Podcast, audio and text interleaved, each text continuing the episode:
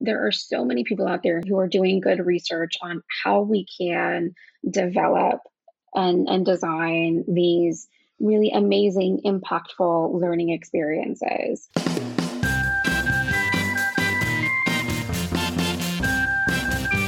Hello, friends, and welcome to The Block, the Building, Learning, and Organizational Culture podcast. I'm your host, Heidi Kirby. On today's episode, I talk to Dr. Julia Huprich, the editor in chief of Learning Science Weekly, about how we can avoid fads and trends in L&D and focus on what's really important. Good morning, Julia. How are you? Hi, Heidi. I'm doing well. Thanks. How are you? Good. I'm really excited to have you here today. Yeah, I'm super excited to be here too. Let's jump right in. And I'd oh. like you to tell me about your career journey and how you found yourself in L&D. Oh, my career journey. It has been a journey. Um, so I started uh, I started my career as a librarian.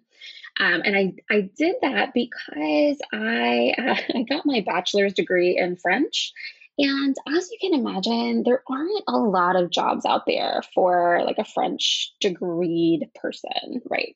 Um, and so, uh, so I started working in the library at the college where I had attended, and fell in love with it. And so, as part of uh, as part of that job, uh, I uh, I did a lot of training related things. I worked on new employee orientation. I helped to train uh, library assistants. So training was always a part of what I did as as a librarian. And then I went to library school and uh, and focused there on like library administration and that kind of thing. And so in my library career, um, as it progressed, one of the things that I also started focusing on was technology.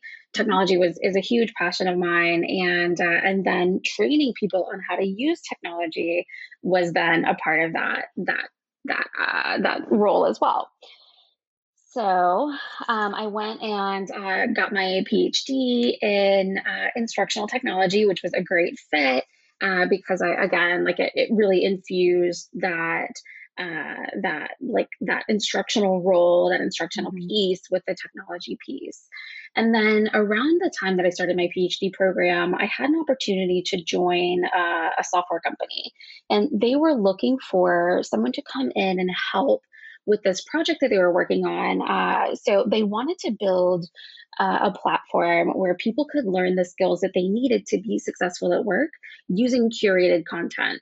And mm. so, who better to help curate content than sure. a, a, former librarian, right? Yeah, I mean that's absolutely something that we did. So, uh, so I joined Intellum. Uh, we built a, a, platform called CatCat, um, and uh, and then I got more involved in learning science. So, uh, so now I work on uh, an outreach initiative called Learning Science Weekly. I help to translate research in the science of learning for practitioners and uh, and really started working on that newsletter with kind of with myself in mind uh, right? So like i had been in training for all of these years but never had any formal education in l&d and mm-hmm. so, one of the things that I, am really guilty of, uh, and I'm, I'm, really open about this, is I, I kind of saw every trend that came along in L and D, and and I just I I kind of accepted it, right? Mm-hmm. So. Um, you know, things like micro learning, I was really passionate about things like gamification, um, you know, all of these different trends that came along. And so, one of the things that we try to do with Learning Science Weekly is help people professionalize their practice and help mm-hmm. bridge that gap between the research that's being conducted and how we can apply that in employee learning and customer education. Um, so I think that's a, a short snippet of, of how I got here. I love it. And there is a companion to Learning Science Weekly, a podcast, right? Yes, yeah. So we have the Learning Science Weekly podcast. Um, so we started the newsletter about a year ago, and uh, and then started the podcast. Uh, my my colleague Julie uh, loves podcasts and was like, okay, we really need to start a podcast. There's so many really interesting people out there to talk to. And uh, and so we did, I think, around 13 episodes, um, and then took a break uh, because Julie uh, took a leave, and she'll be back soon, so the podcast will pick up. But yeah, Thanks. so definitely check out the podcast as well, and you can find all of that at learningscienceweekly.com. And I'll also post a link in the show notes to both as well because Thank you. if you are not subscribed to the newsletter you, or and or the podcast, you should be. They're very good. Yeah. I'm a big fan. Oh, thanks. So when we chatted about what we would talk about on a podcast mm-hmm. episode, we talked about L&D fads a little mm-hmm. bit. And focusing on learning science is something that I think um, a lot of novice people in L&D kind of um, miss. And they kind of, mm-hmm. like you said, they embrace those trends they see mm-hmm. something all over social media like a linkedin or something oh microlearning is hot hot hot and you know they don't know any better they don't know any different so they just go towards it and um I always share the story when I talk about my dislike for fads um, mm-hmm. about my mom who always gets worked into these podcasts somehow and about how like from a very young age she instilled in me like not to pay attention to fads right and like she i always tell the story about how she wouldn't let me have a tamagotchi or a gigapet. So i had to rely on like my kind friends at school who were more spoiled than i was who had like two or three and had one to spare and let me borrow. And i'd have to sneak it home in my backpack and take care of my little gigapet because my mom was so anti-fad. And mm. you know i was like i'll never be this way. And then of course you know as you grow up and you turn into your parents um I am now the same way. And so tell me about some of the fads that you see where it's not necessarily that it's uh, wrong or bad, but it just kind of makes you eye roll for some reason. Yeah, you know, the one like there are a few, right? Mm-hmm. Now, the one that that I was, you know, like I said, I was really guilty of was like I was really passionate about micro learning. Um, and so I remember giving, a, I, I gave a, a standing room only presentation at the uh, national uh, conference for librarians one time. It was at the American Library Association conference, and there were like 800 people in the room. And I was talking about micro learning, and it wasn't based on learning science, you know, the, the learning sciences at all.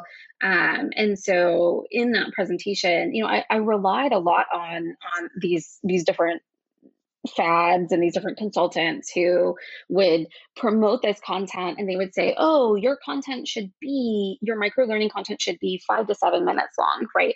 And so there was like this rule of thumb that it should be five to seven minutes long. Well, there's really no science behind that, right? And so if we look at like the science behind what the optimal length or duration of a micro learning content should be, um, it depends on a lot of things, right? Like and so these consultants weren't taking into consideration the fact that a learner's interest level a learner's motivation a learner's expertise level um, the complexity of the content like all of these things should be factored into how long your piece of content should be right? So one of the one another another one of the ones that, that kind of irritates me is um, this concept of learning in the flow of work and this was something that I, I had never heard of before. Um, but someone asked me about it recently. And so I, I, Googled learning in the flow of work. First thing that pops up was a 2019 Harvard Business Review article. And in this article, they talk about how learning in the flow of work is a brand new concept, which it's not. But then they, they go on to make some recommendations about learning in the flow of work, which really uh, are kind of reflective of, I would say, a not very scientific approach to learning. Mm-hmm. And so, learning the flow of work really sounds a lot like informal learning. And in 2019, when this article came out, I was studying the work of Marsick and Watkins, who were two researchers who really defined how we thought about informal learning there's there's formal learning which is like what you do k-12 higher ed there's some people recognize non-formal learning which is often like what we do uh, you know, with like work related things in terms of uh, like if you get like a certificate or something like that, sure. right? But then there's informal learning. There's talking to other people. There's listening to podcasts. There's Googling. Like there's there's so many different things. And so it's really it was really frustrating to me to read this article talking about these things that are really informal learning. And it was just it was one of those like you said it was one of those like eye rolling moments. And so for me as a former librarian, um, I really had to put on my librarian hat. And I would encourage everyone to do this. So there's something that we do in the library field, and it's called, unfortunately, it's called the CRAP test. Terrible name, right? So I love it. but but librarians are all about evaluating resources.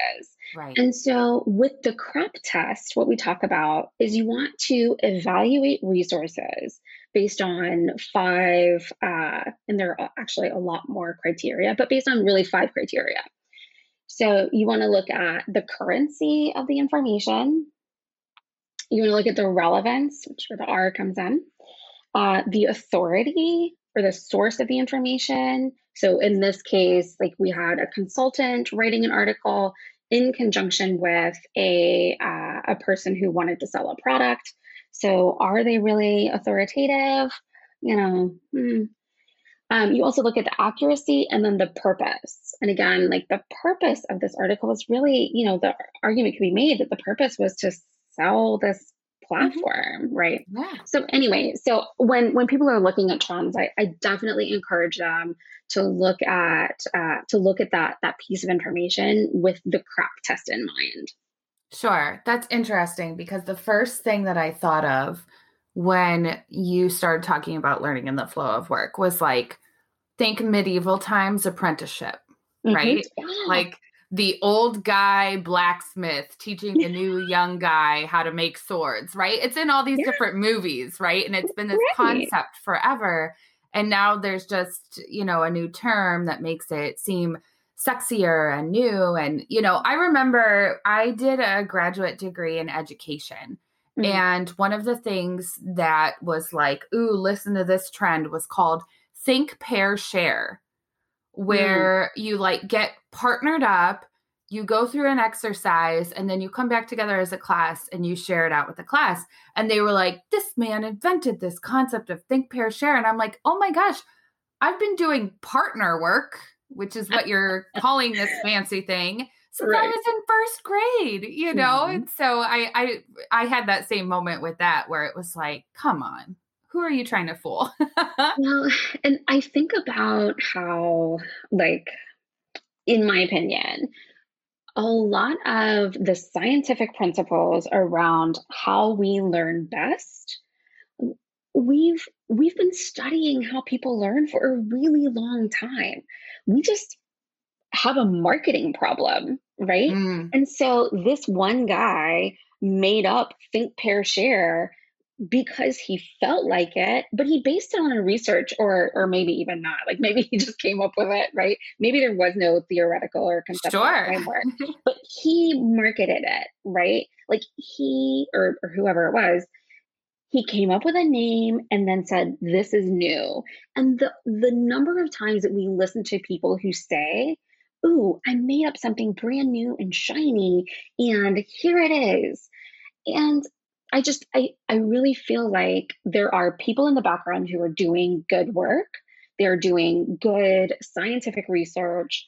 They're they're basing their practice on you know on evidence informed uh, you know principles, and they're just they're not calling it something new and shiny. It's not they're not marketing it well, and and I really do think that that's a lot of the problem, right? Like we we are so used to looking for the brand new, the shiny, the fad.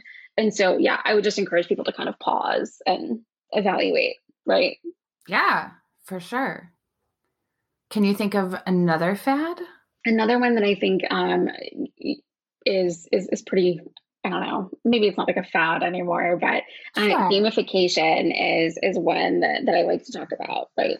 So a lot of people will uh, gamify learning in a way that isn't necessarily um, effective. And, and and what I mean by that is they'll and I'm guilty of it. I wrote a whole blog post on the mistakes I made in gamification. So one of the mistakes that I made and, and one of the things that I see a lot of other people doing is they'll give people an award or a badge or points or something after they finish a course right? So, which, you know, seven years ago sounded like a good idea to me. But now that I, I know what I know about the science of learning, what I what I realize is that you're just gamifying the completion of that course you're not gamifying, you're not encouraging people to learn. You're not encouraging people to process that information or apply a skill or connect with their peers or engage in informal learning practices, right? Like you are literally encouraging people, which is, I'm actually very guilty of this. You're encouraging people to speed through that course just to get the badge, just to get sure. the extrinsic reward, right? And the number of times that I've completed a course just because I wanted the points at the end or the sticker or the gold star or whatever, like I am the laziest learner. And I can say that there have been a number of times that I have sped through a course just to get the award and I haven't learned anything. And what are we doing? Like, if we're gamifying the completion of a course, what are we doing? Yes. Oh my gosh. Yes, I can relate to that. I had teachers in high school who used to call it grade grubber grubbers. They'd tell us to stop being grade grubbers because they'd be like, "You're just trying to get through this for the grade." Like, or we'd be like, "How many oh, points oh, yeah. is this worth?" Do you, you know, you remember those uh, overachievers in high school, those nerds? Yeah, that was me. I was, "How many oh, points is this worth?" Like, how many? And you know, the goal was never like let me learn. It was like, how do I get an A as fast as possible and get the highest score in the class? And like, if you think about like where gamification comes from, like mm. I always think of video games, right? I grew up on yeah. Sega Genesis, Nintendo 64, and beyond, right? And if you think about video games, could you imagine if like your favorite video game had no sort of reward until the very end? Mm-hmm. Like I'm thinking of like, you know, Zelda, right? Like an RPG where your rewards are like you get new weapons and you get access to new areas and you mm-hmm. know like mm-hmm. all of these different things throughout the game imagine that that doesn't exist and it's right. just the same world the same tools the same 80 hour gameplay mm-hmm. right and then at the end you get a badge right like, no one would buy that game. exactly. you would have no motivation to like play the game. Your interest would wane all of those different things.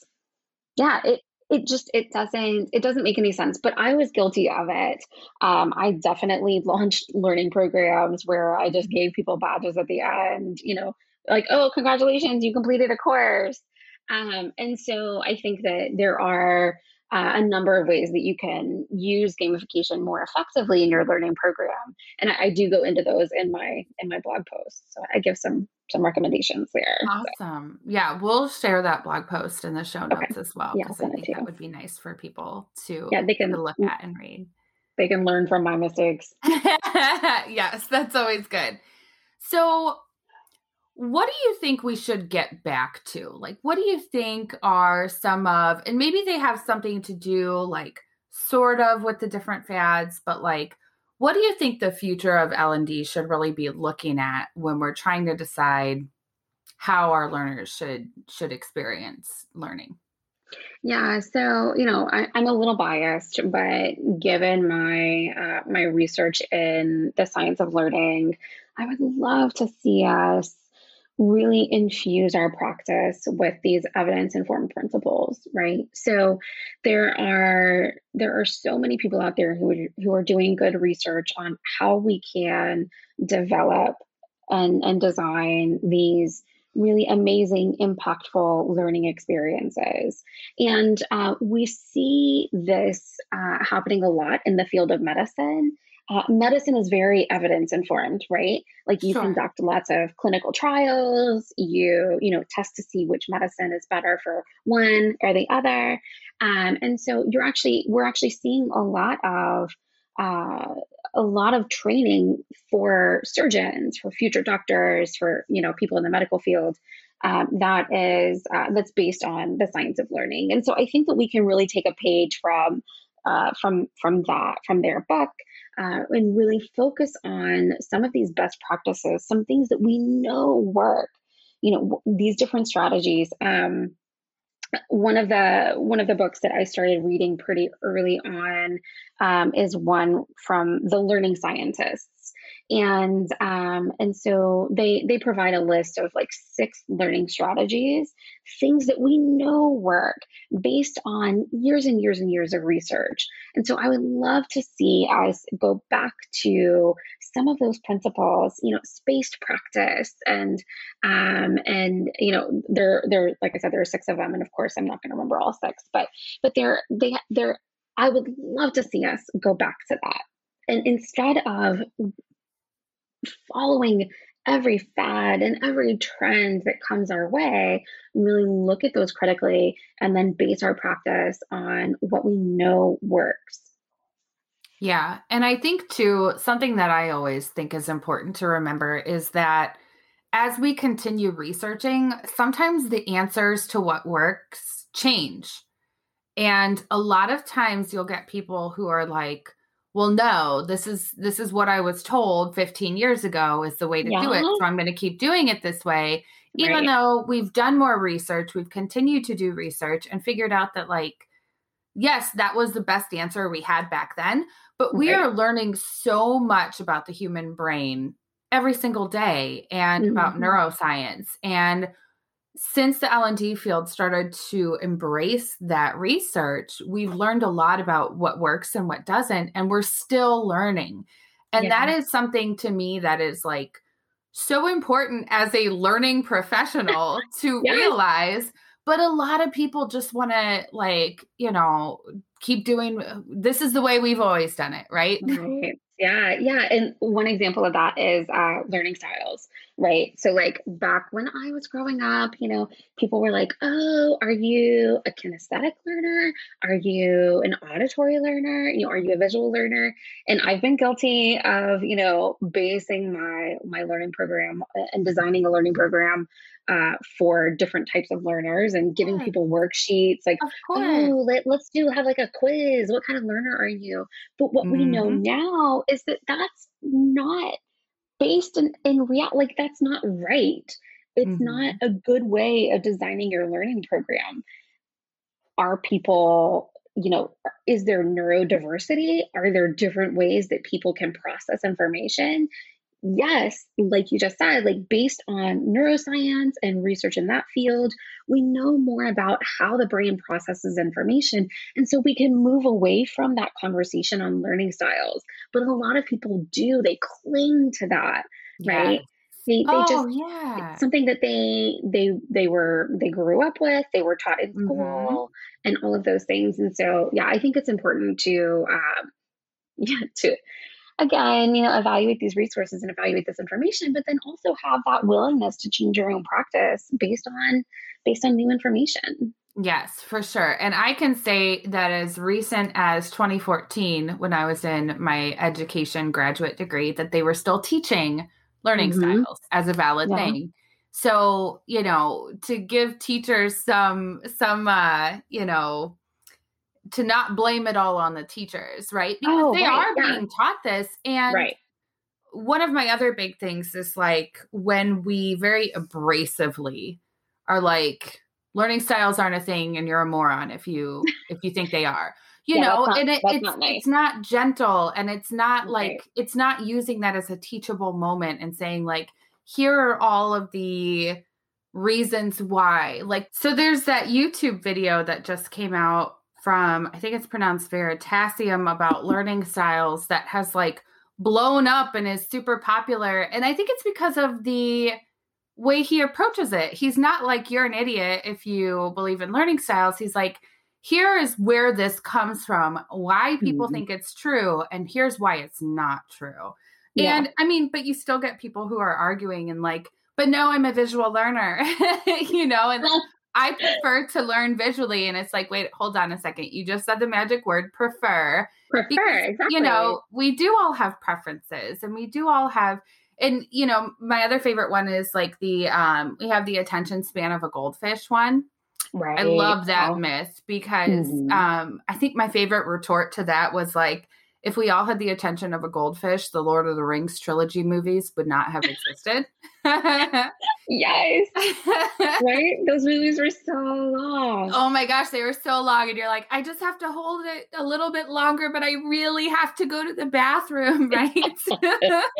I don't want to miss something important. yeah, yeah, for sure. But so for that, I like to go to like I like to rely on uh the diffusions of innovation theory, right? That like so it's Rogers. Um, and Rogers talks about how like there are people who and this goes for like technology acceptance and like a lot of you know a lot of different things, but but Rogers in his theory talks about how different different people have different characteristics that makes them more or less open to these new ideas, new concepts, new technologies. Um, and some people do have these, you know, these biases that really kind of mm, encourage them to to cling to these beliefs that they've had for a long time. Um, and you're right, teachers are still being taught about learning styles. So I'm teaching a, a course right now at Georgia State. Um, I'm an adjunct professor, and uh, and and in one of the discussion posts, uh, you know, several of the the the students had had commented on like their favorite learning style, like th- their preferred way of learning, and um, and it was it was a, it was a teaching moment, right? These are future teachers who who are in this class, and it definitely was an opportunity for us to kind of just sit down and talk about like how maybe we can think about things a little bit differently and base our practice on on science. Yeah, absolutely.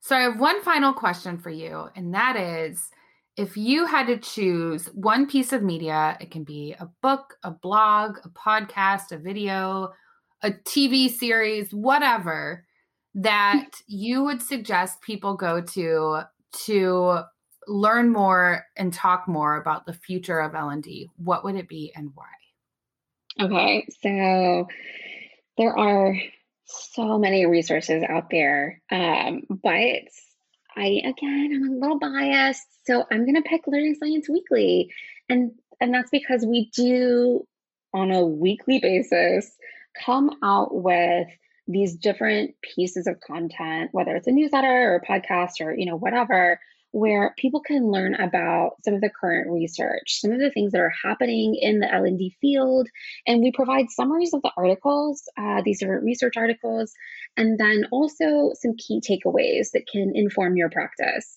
And so we're you know, we're refining our approach with that and also looking at new ways of helping our audience. So, being a former librarian, like I would love to do a book club or, you know, like some kind of like topic discussion. Um, I would love to have some courses for people uh, so that they can learn more about how they can infuse the science of learning into their practice. Right now, we have the newsletter. We'll have the podcast kicking back up in a few weeks. Um, but but you know, we're we're always looking for new ways that we can help people bring science into their their L and D practice. So certainly open to any suggestions that people have. And uh, but yeah, that's the one. Um, I try to include some of my favorite books in the newsletter um you know obviously some of my favorite articles and things like that. So that is one good place to go for like a lot of those different recommendations. I thought you might say that, but also this is not the most important fact, but it is a important part of the newsletter is the pet part. so every week we feature uh, a pet right? And uh, i know my boss at one point was like julia why is there a dog in this newsletter I love and I was it. like, hold on. well, so the genesis of that, the way that it all happened was uh, I had sent out like a couple of issues of the newsletter, and someone responded and they were like, oh, I really love the newsletter. and they attached a picture of their dog, I think. And in my head, I'm like, why is this person sending me a picture of their dog? Right? Like this is it was super random. So I was like, um, thanks. And so I I guess I'll, I just like put it in the newsletter like on a whim because I was like, I don't know what to do with this. Why did you send this to me? And then I I don't think I did it the next week. Um, and then someone was like, Where's the dog picture? Why is there not a dog? Here's a picture of my dog. Here's a picture of my cat. And people started sending them to me. And so I was like, okay, like I guess I'll put them in every week. And then one week I skipped it, kind of like in the middle of, you know, I had already sent it out for like months and months and months. And then one week I didn't have any pets, so I skipped it. I got seven emails that week. People were like, Where's the pet? I'm like, oh my God, you have to send me pictures. So that's amazing. Thing, I look forward to it every week. It makes me yeah. happy. So that's why I kept doing it. And everyone loves to, you know, everyone loves their pets, right? Like, have so much love for our pets. And so it's just a cute way to kind of end the newsletter every week. So it is. It's like, it. here's all these really heavy topics to think right. about. And then here's a pet though. Like, so don't worry, you can go reflect on all these. And here's a cute pet. well, and there is some, you know, there is some science to kind of back it up. So, um, and I include some links to some articles about how, like, looking at, you know, cute pets can actually improve the learning process. Um, and I actually got that from uh, from a consultant I worked with at one point who uh, she always used like nature pictures in her presentations. And I asked her one day, I was like, oh. why are you doing this? And she was like, well, because looking at pictures of nature, like, you know, in, increases um, I don't remember if it was like oxytocin or serotonin or, but it was a chemical in your brain mm-hmm. and it actually kind of helped your brain like learn better. So I couldn't find the, the article that talked about that specifically, but um, I did find one that talked about pets. So it's linked in the newsletter every week. Yeah. Perfect. So we'll put a link to that newsletter and the podcast, of course, in the show notes. But thank you so much, Julia, for joining me today. Oh, thanks so much for having me. It was so good talking to you. Thanks again for joining me on the blog. If you enjoyed this episode, please share it with friends and review us on your favorite podcast platform. I hope you'll tune in again soon.